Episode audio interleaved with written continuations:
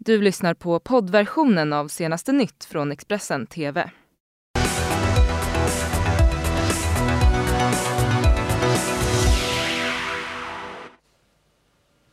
Senaste nytt får du eh, löpande här i Expressen TV. Det här är morgonens rubriker.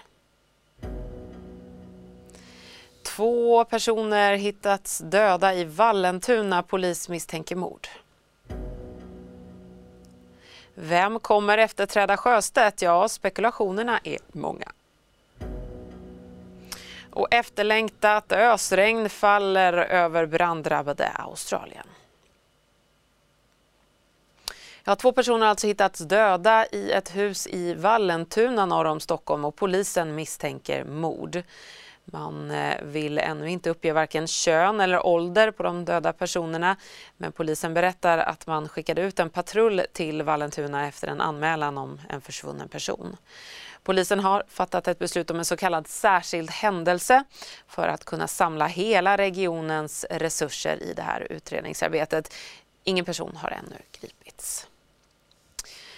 Och eh, vi vill också berätta att det just nu är svårt att komma fram till polisen på numret 114 14. Den som har ett brådskande ärende uppmanas istället att ringa 112. Myndigheten vet ännu inte när det här felet kan vara löst.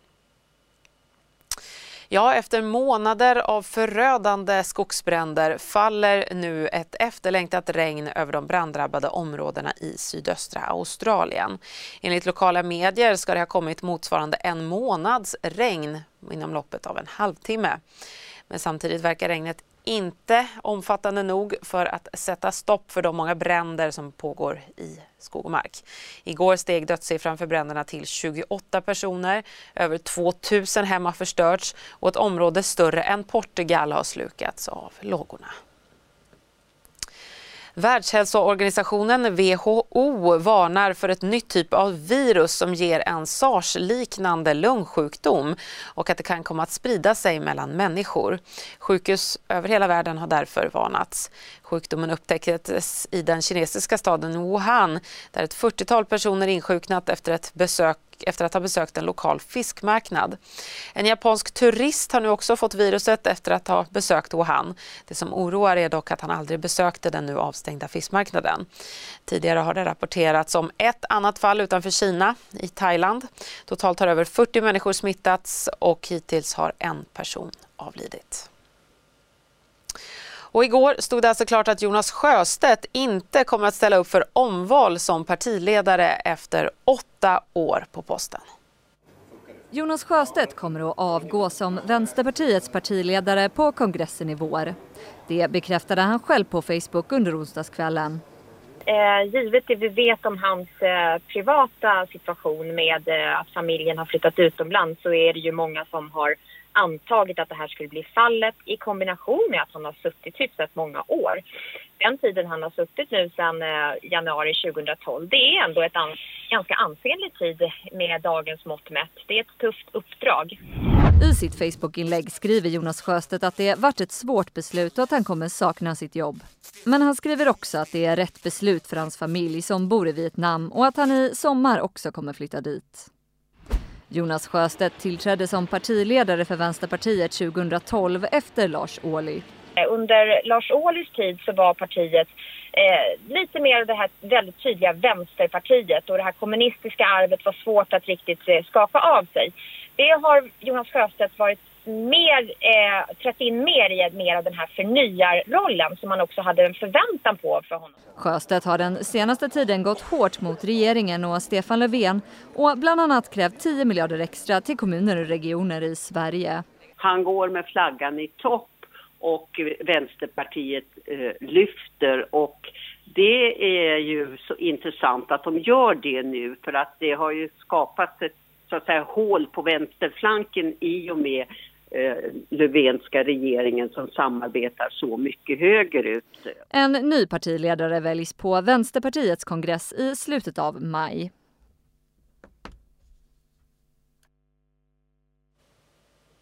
Och nu spekuleras det naturligtvis i vem som kommer ta över som partiledare det finns inga sådana självklara personer eh, utöver de faktiskt som fanns med också just som jag sa då när Sjöstedt eh, valdes. I den processen, då var det ju så att det var Jonas Sjöstedt, det var Ulla Andersson, det var Hans Linde och Rosanna Dinamarca som alla kandiderade. Men, och jag tänker att det kanske är så att även de här namnen som var aktuella då är nog inte helt otänkbara även i den här processen. Och eh, Vänsterpartiet är ju då till skillnad från en del andra stora partier har ju haft väldigt stora framgångar med en kvinnlig partiledare så det är väl väldigt mycket, om man nu inte går in för det här att man ska dela ett partiledarskap som har funnits en viss sympati för i, i det partiet så är väl Dinamarca en sån här person som märks. Hon sitter ju inte i riksdagen nu men det behöver ju inte en partiledare göra. Man har ju en underbart bra partisekreterare tycker jag, Aron Etzler som Jonas Sjöstedt rekryterade in som är en, eh, en av de ledande, ska jag säga, vänstertänkarna i Sverige. Och det vore oerhört kul om han kunde vara med på resan i varje fall. Jag skulle nog nämna Hans Linde om det inte var så att han var man. Om man lyssnade på Aron Etzler, partisekreteraren här i intervjun för bara någon vecka sedan så sa han att ja, det borde nog vara kvinnor nästa gång. Uh, Ulla Andersson möjligen, men, men det brukar ju vara ganska oförutsägbart de här eh, utnämningarna i politiken och Vänsterpartiet är ju ett parti där medlemmarna har ett väldigt stort inflytande så att det kan nog bli överraskningar i den här eh, processen. Och frågetecknen är många även inför vad som väntar gällande det politiska styret i Ryssland. Igår så meddelade ju Vladimir Putin förändringar i konstitutionen vilket enligt flera bedömare möjliggör för honom att behålla den reella makten i landet även efter 2024 då han enligt grundlagen inte längre kan sitta kvar som president. Samtidigt meddelade hela regeringen att man avgår vilket enligt Rysslandskännare ska ha kommit på direktorder av Putin själv. Rysslands regering avgår med omedelbar verkan. Det meddelade premiärminister Dmitrij Medvedev i rysk tv på onsdags eftermiddagen. Detta kom kort efter att Vladimir Putin hållit sitt årliga tal i parlamentet där han meddelade att han vill se stora förändringar av Rysslands grundlag. Bland annat vill han ge parlamentet makt att välja vem som ska bli premiärminister. Учитывая, что предложенные инновации касаются существенных изменений политической системы, деятельности исполнительной, законодательной, судебной власти, считаю необходимым провести голосование граждан страны по всему пакету предложенных поправок в Конституцию Российской Федерации. Medvedev har meddelat att anledningen till hans och hela regeringens omedelbara avgång är att ge president Putin utrymme att utföra de förändringar som han planerar. Premiärminister Medvedev kommer nu istället utses till tillförordnad chef för säkerhetsrådet, rapporterar nyhetsbyrån Interfax.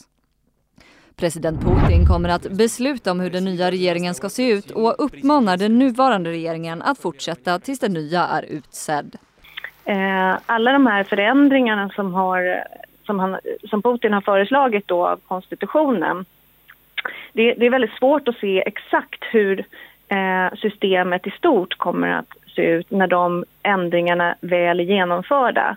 För han har ju nästan bara gett det i termer av rubriker och sen hur eh, de här konstitutionella lagarna eller lagändringarna då som, som man kommer att eh, eh, anta som dessutom befolkningen ska få rösta om. Hur de exakt kommer se ut, det vet vi ju inte än.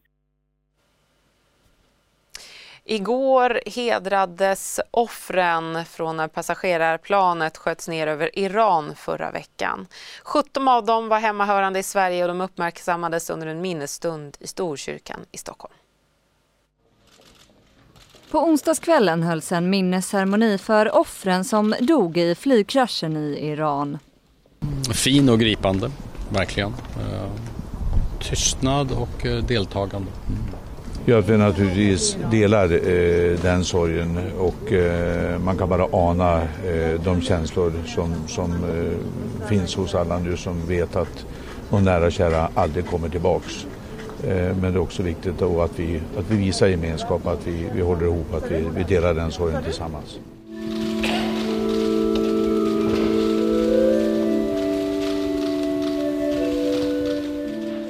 Kronprinsessan Victoria och Stefan Löfven tände de första ljusen i Storkyrkan i Stockholm och därefter strömmade den stora publiken fram för att visa sin sorg och sitt deltagande. Jag tyckte att det som var allra starkast var den otroligt talande tystnaden som rådde här inne med alla hundratals människor. En kompakt men talande tystnad.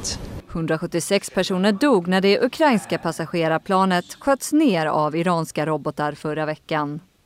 Bland de omkomna fanns 17 personer boende i Sverige. Eh, kräva en transparent eh, rättsprocess där de ansvariga ställs till svars och, och döms. Det är otroligt viktigt. Sen kommer sånt som människoliv kan aldrig mätas i pengar men att ge kompensation till de, som, de offren och deras familjer.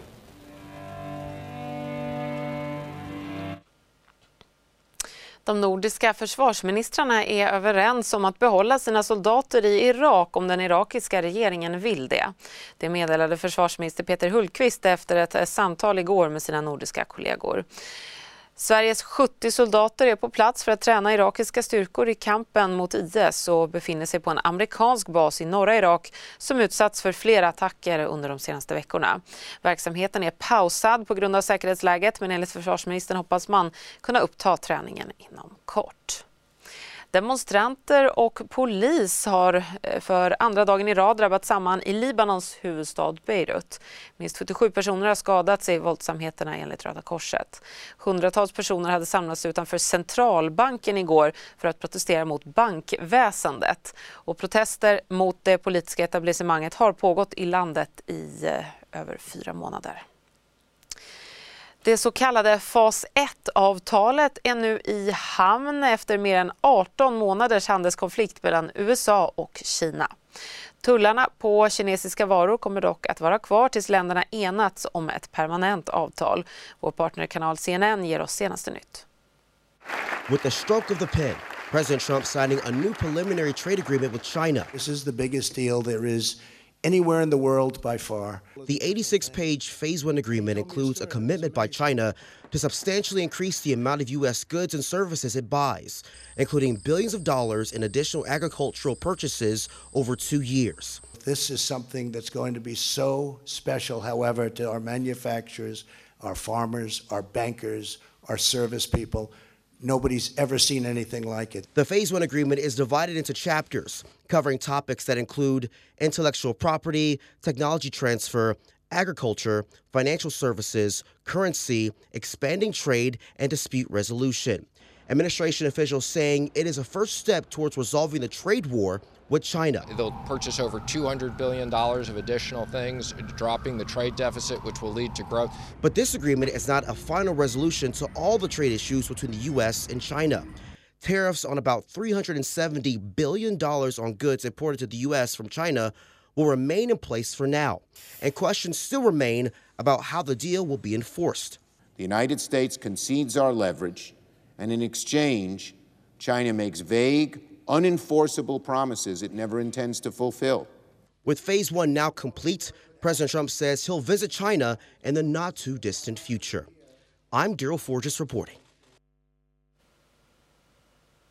Så har det blivit dags att ta en titt på koldioxidhalterna i atmosfären. Det här gör vi löpande här i Expressen TV som en del av vår klimatbevakning.